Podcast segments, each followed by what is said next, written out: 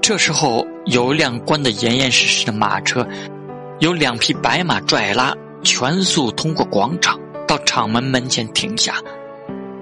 在阳光熹微中，马车里下来了州长的女婿乔治·雷德菲上校。他这个军职是州长委派的。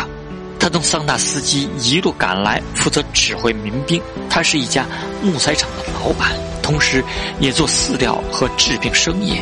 他并无军事经验，却一身骑兵装束，腰上配着一把军刀，那是岳父送给他的礼物。他马上到机器车间向部下训话。不久之后，来的是载着防暴警察的车子，他们都是克里兰夫市的普通警察，不过配有木板盾牌和发盾长矛罢了。钟楼顶上飘扬着一面美国国旗。大门口的旗杆上也挂着一面。小亚历山大以为这将是什么赛会一样，不会真的有人伤亡。不过那摆好的阵势已经说明了一切。罢工工人送信来说，他们要带着妻子儿女来，一个也不会带枪，甚至三英寸长的刀子也不带。我们只希望他们在信里说，到工厂里来最后看一眼。我们已经把我们一生中最有为的年华给了这个工厂，我们只希望向愿意再看我们一眼的人露一露面，向全能的上帝露一露面。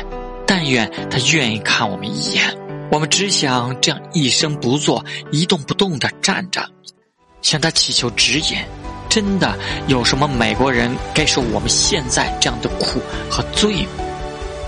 对于这封动人的信，亚历山大不是无动于衷的。真的，这封信是诗人亨利·奈尔斯·惠斯勒写的。